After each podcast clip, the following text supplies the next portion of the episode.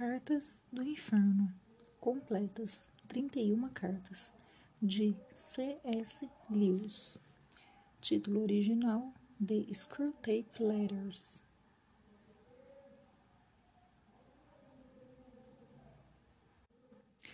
Prefácio. Não pretendo explicar como a correspondência que agora exponho chegou às minhas mãos. Há dois erros iguais e opostos no que diz respeito à matéria demônios. Uma é desacreditar em sua existência, a outra é acreditar e sentir um excessivo e doentio interesse neles. Os mesmos demônios ficam igualmente satisfeitos pelos dois erros e, portanto, contemplam um materialista e um mágico com o mesmo prazer. O tipo de roteiro que é usado neste livro pode facilmente ser construtivo para qualquer um que tenha aprendido o pulo do gato, ou seja, já tenha um mínimo de conhecimento sobre nossos adversários. Mas, para qualquer um que tenha intenções escusas a respeito do uso deste material, já adianto. Não conte comigo. Os leitores são advertidos a conceituar o diabo como mentiroso. Nem tudo o que Skirtape diz poderia ser assumido como verdade, mesmo do seu próprio ponto de vista. Não tenho tentado identificar qualquer dos seres humanos das cartas, mas creio ser improvável que as personalidades, digamos, o pastor Spike ou a mãe do paciente, fossem exatos. Há pensamentos ansiosos tanto no inferno quanto na terra. Conclu concluindo, foi feito pouco esforço para concatenar a cronologia das cartas. A carta de número 17 parece ter sido composta antes do racionamento da guerra ficar sério, mas, em geral, o método diabólico de contar datas não tem qualquer relação com o tempo terrestre, e, portanto, não me preocupei em entendê-lo ou reproduzi-lo. A história da guerra europeia, a não ser vagamente, num caso ou outro em que venha a envolver os aspectos espirituais de um ser humano, com certeza não interessa a Screwtape.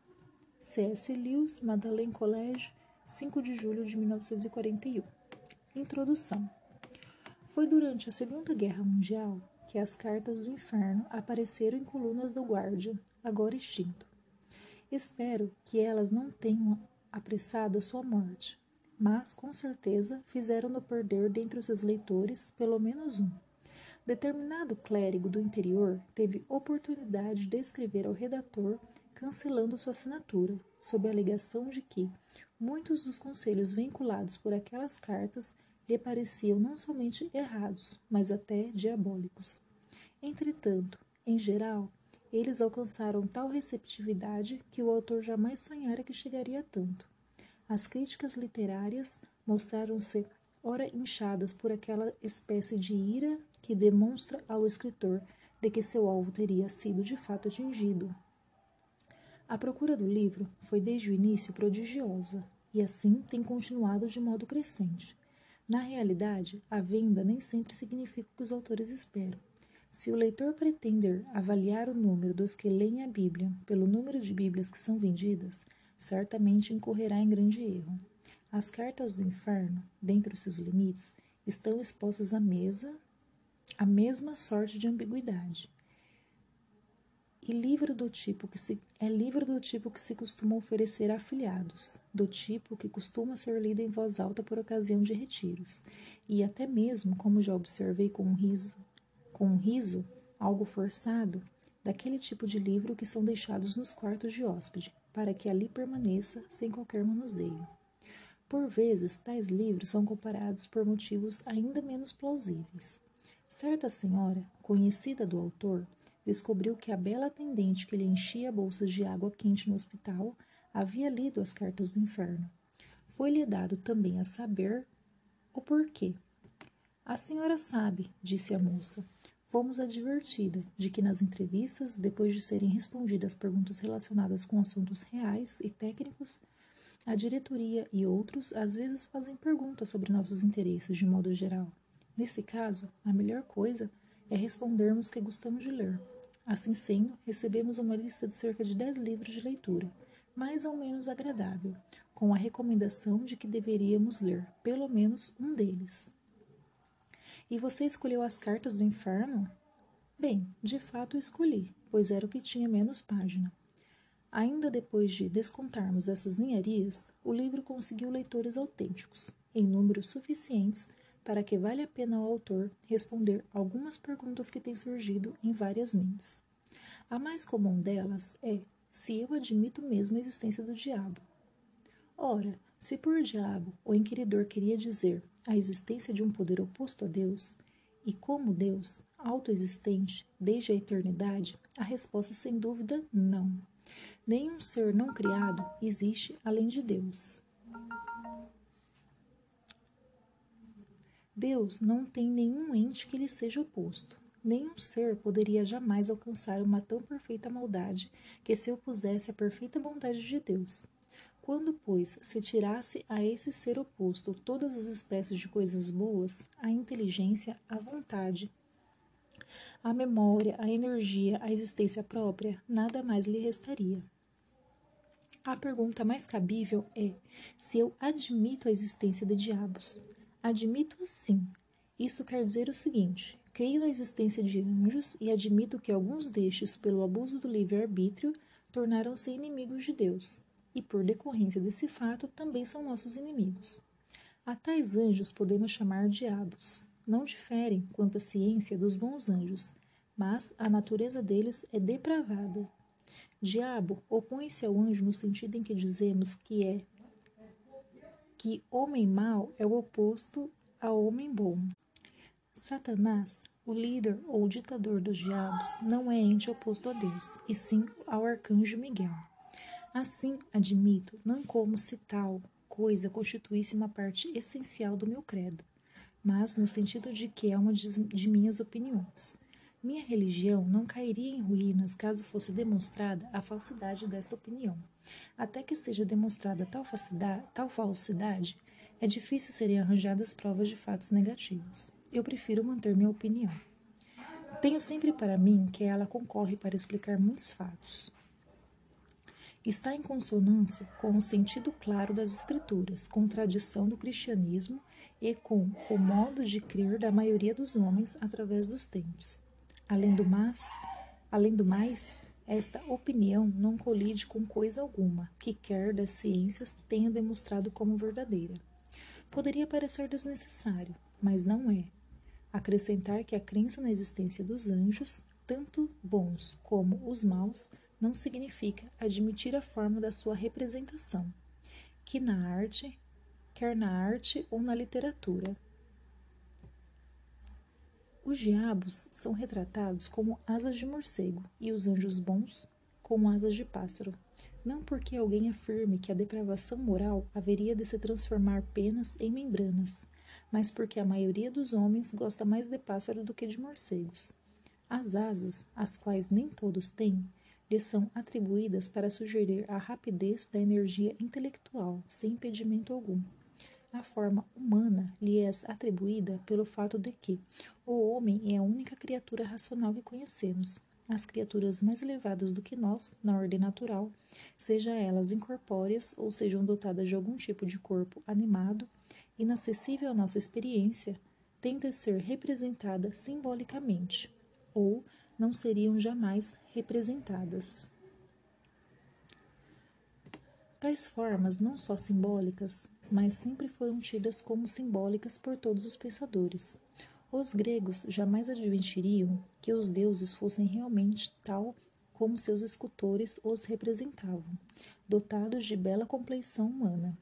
Consoante a poesia grega, quando um deus deseja aparecer a um mortal qualquer, assume temporariamente a forma de um homem.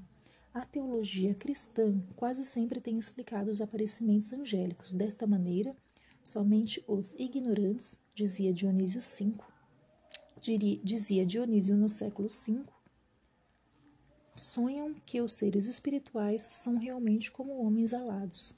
Nas artes plásticas, essas representações simbólicas vêm se de degenerando paulatinamente. Os anjos de Fra Angélico estampam nas, fases, nas faces e gestos a paz e autoridades celestiais. Mais tarde surgem os anjinhos de Rafael, nus e rechonchudos, Finalmente surgem os anjos meigos, delgados e delicados da arte do século XIX. Anjo de compleição tão feminina que só não parecem sensuais por causa de sua insipidez. São como eunucas frígidas, usadas para o serviço no paraíso. Esses símbolos, todos eles, são perniciosos. Nas Escrituras, as visitações angélicas são sempre alarmantes, e assim se apresentava: Não temas. O anjo da era vitoriana parece dizer com simplicidade: Estou aqui ou Olá, gente. Os símbolos literários são ainda mais nocivos por não terem tão facilmente reconhecidos como simbólicos. Os empregados por Dante são os melhores, mas em contrapartidas ficamos horrorizados com seus anjos. Seu diabos, seus diabos, como acertadamente observou o Husky, por sua ferocidade, despudor e rebeldia, são muito mais semelhantes àquilo que na realidade deveriam ser, do que na imaginação de Milton. Os demônios pensados por Milton, por causa da majestade e elevação poética que os adorna, tem causado grandes males. Aliás, seus anjos devem demasiado a Homero e Rafael. Entretanto, a imagem mais perniciosa de todas nos é dada através de Mefistófeles de Goethe e Fausto, e não Mefistófeles, que mostra verdadeiramente o egocentrismo impiedoso, insano e feroz, concentrado em si mesma, que é a própria característica do inferno. Mefistófeles por ser caracterizado como espirituoso, civilizado, sagaz e facilmente adaptável, tem colaborado para que se alimente a falsa ideia de que o mal proporciona, de alguma maneira, a liberdade, quando já se tornou patente que o que ocorre é justamente o inverso. Os homens conseguem evitar a prática de erros cometidos por alguém importante. Fiz o possível para que meu simbolismo não caísse no erro de Goethe. Pelo menos porque trabalhar com humorismo exige certo sentido de proporção, além da capacidade de alguém contemplar-se a si mesmo como se estivesse olhando pelos olhos de outra pessoa externa. Podemos responsabilizar qualquer ser que haja pecado pelo orgulho por um oceano de culpas, mas não por esta. Chesterton disse que Satanás caiu pelo efeito da força da gravidade podemos imaginar o inferno como sendo uma situação em que todos estão preocupados com conceitos como dignidade e progresso pelos próprios esforços, onde todos se sentem ofendidos e se debatem tomados por paixões fatais, como a inveja, a vaidade e o ressentimento. E estes são apenas alguns dos elementos. Admito que prefiro morcegos do que burocratas. Vivo nesta época de grandes e brilhantes administradores os maiores males já não acontecem nos perversos redutos criminosos, que Dickens tanto apreciavam descrever, nem sequer nos hediondos campos de concentração. Neste, nestes campos apenas temos as, Nestes campos apenas temos visão dos resultados de outros males que foram praticados antes, causando estes mesmos campos. A verdade, porém, é que, os maiores males e crimes são criados, arquitetados e executados em escritórios bem limpos, atapetados, refrigerados e bem iluminados por homens de colarinho branco, unhas bem cuidadas. Estão sempre bem barbeados e jamais precisam elevar o seu tom de voz. Por causa disso, os símbolos que eu uso para falar do inferno se originam da burocracia de um Estado onde a polícia domina ou do ambiente característico de escritórios de certos estabelecimentos comerciais terrivelmente imundos. Acho bem mais concreto e sugestivo. Milton diz que diabo maldito com diabo maldito mantém sólida concordância. Tudo bem, mas como? Certamente não é pelos laços de amizade ou fraternidade verdadeira, pois qualquer que possa amar ainda não é um diabo, mais uma vez, creio que o simbolismo que usei parece, pareceu útil, pois me permitiu, por comparações terrenas, fazer uma boa ideia de outra sociedade, que só se mantém por causa do medo e da ambição.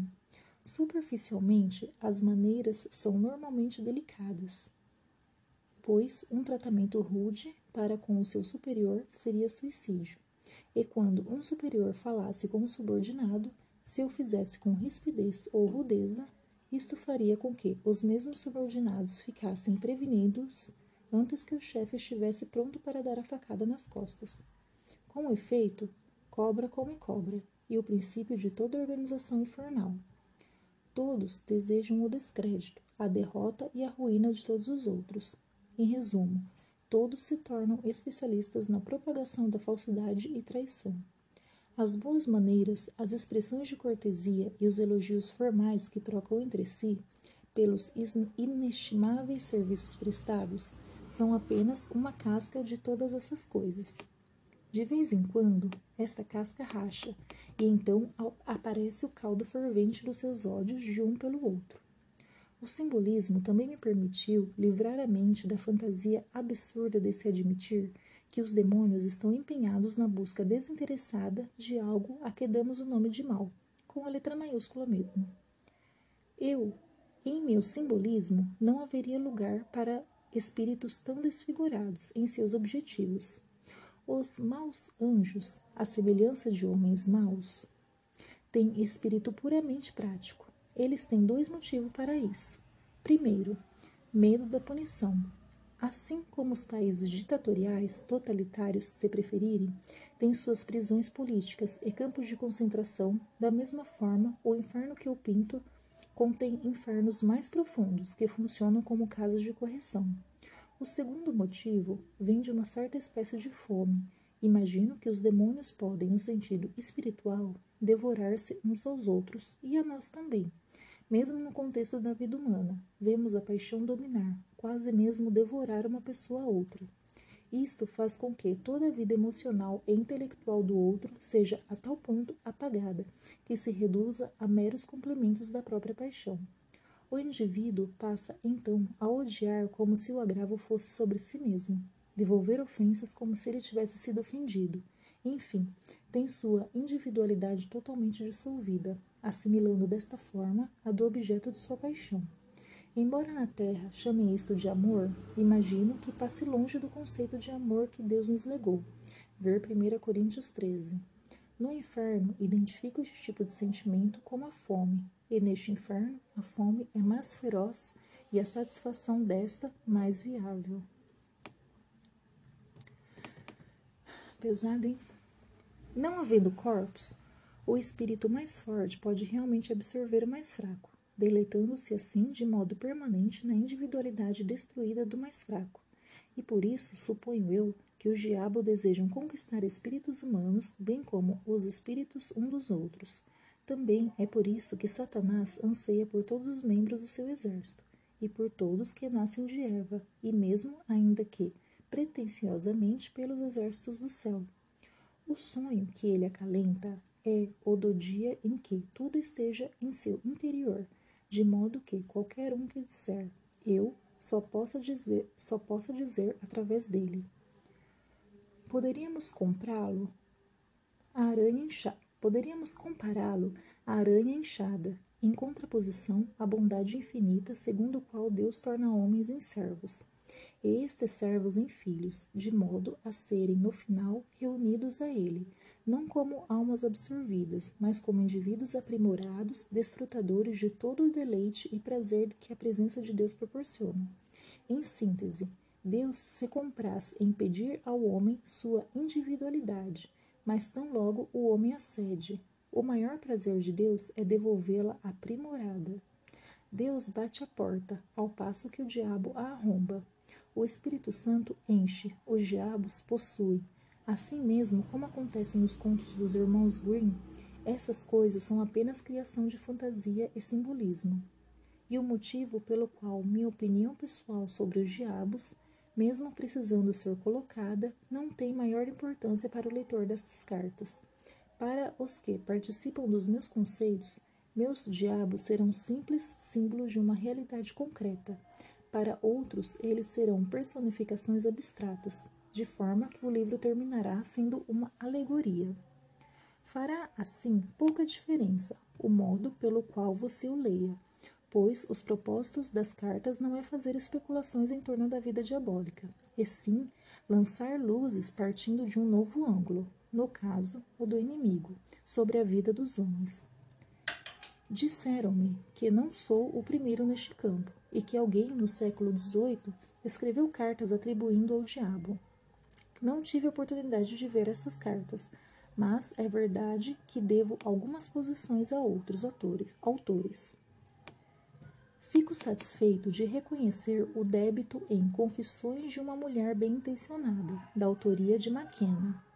Os pontos concordantes podem não estar bem claros, mas é fácil verificar a mesma inversão moral. Os pretos ficam brancos e os brancos ficam pretos, e o humor que existe em falar através de uma pessoa totalmente desprovida de humor. Suponho que minha ideia relativa ao canibalismo espiritual, com toda a probabilidade, deve alguma coisa às cenas horrendas de absorção que se encontram descritas nas Viagens para Arcturus, de David Lindsay. Os nomes que eu escolhi para os demônios também têm dado margem para muitos comentários, todos eles errados.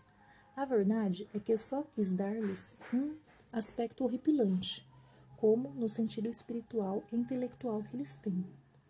E talvez isso se deva também a algumas ideias de Lindsay, usando para isso o som.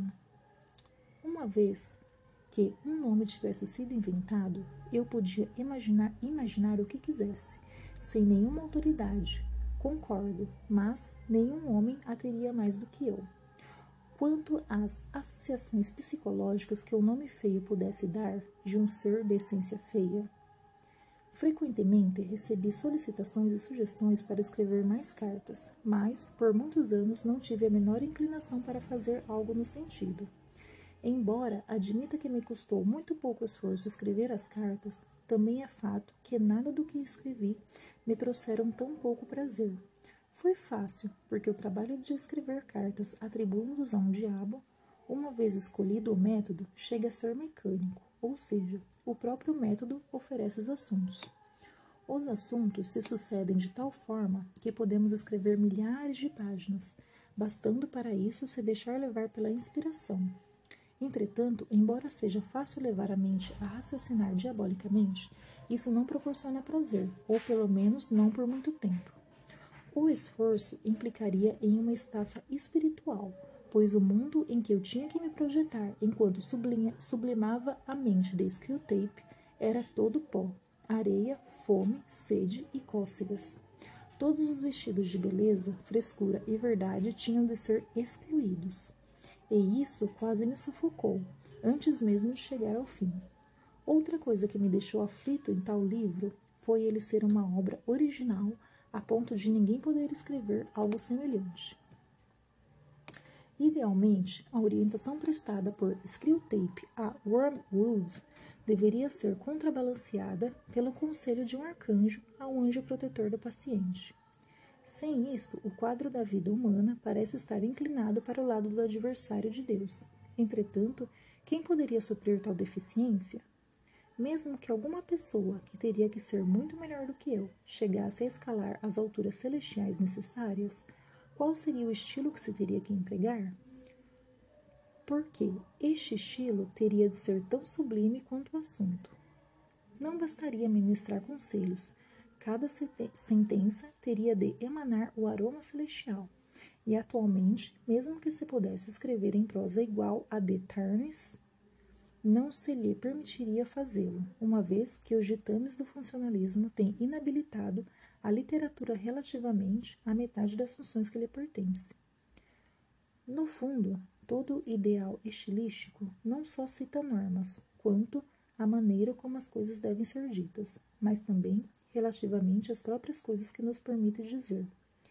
Então, à medida em que os anos decorriam, a experiência sufocante acarretada pela confecção das cartas se enfraqueceu na memória. Começaram a ocorrer-me algumas reflexões sobre pontos aqui e ali que demandavam intervenção do Screwtape. Estava resolvido a não escrever nenhuma outra carta. Surgiu-me vagamente a ideia de algo como uma preleção ou um estudo de ideia, ora esquecida, ora relembrada, mas que nunca chegava a ser escrita. E foi então que me chegou às mãos um convite do Saturday Evening Post, que me fez pôr mãos à obra. Madalena College, Cambridge, 18 de maio de 60. Clive S. Lewis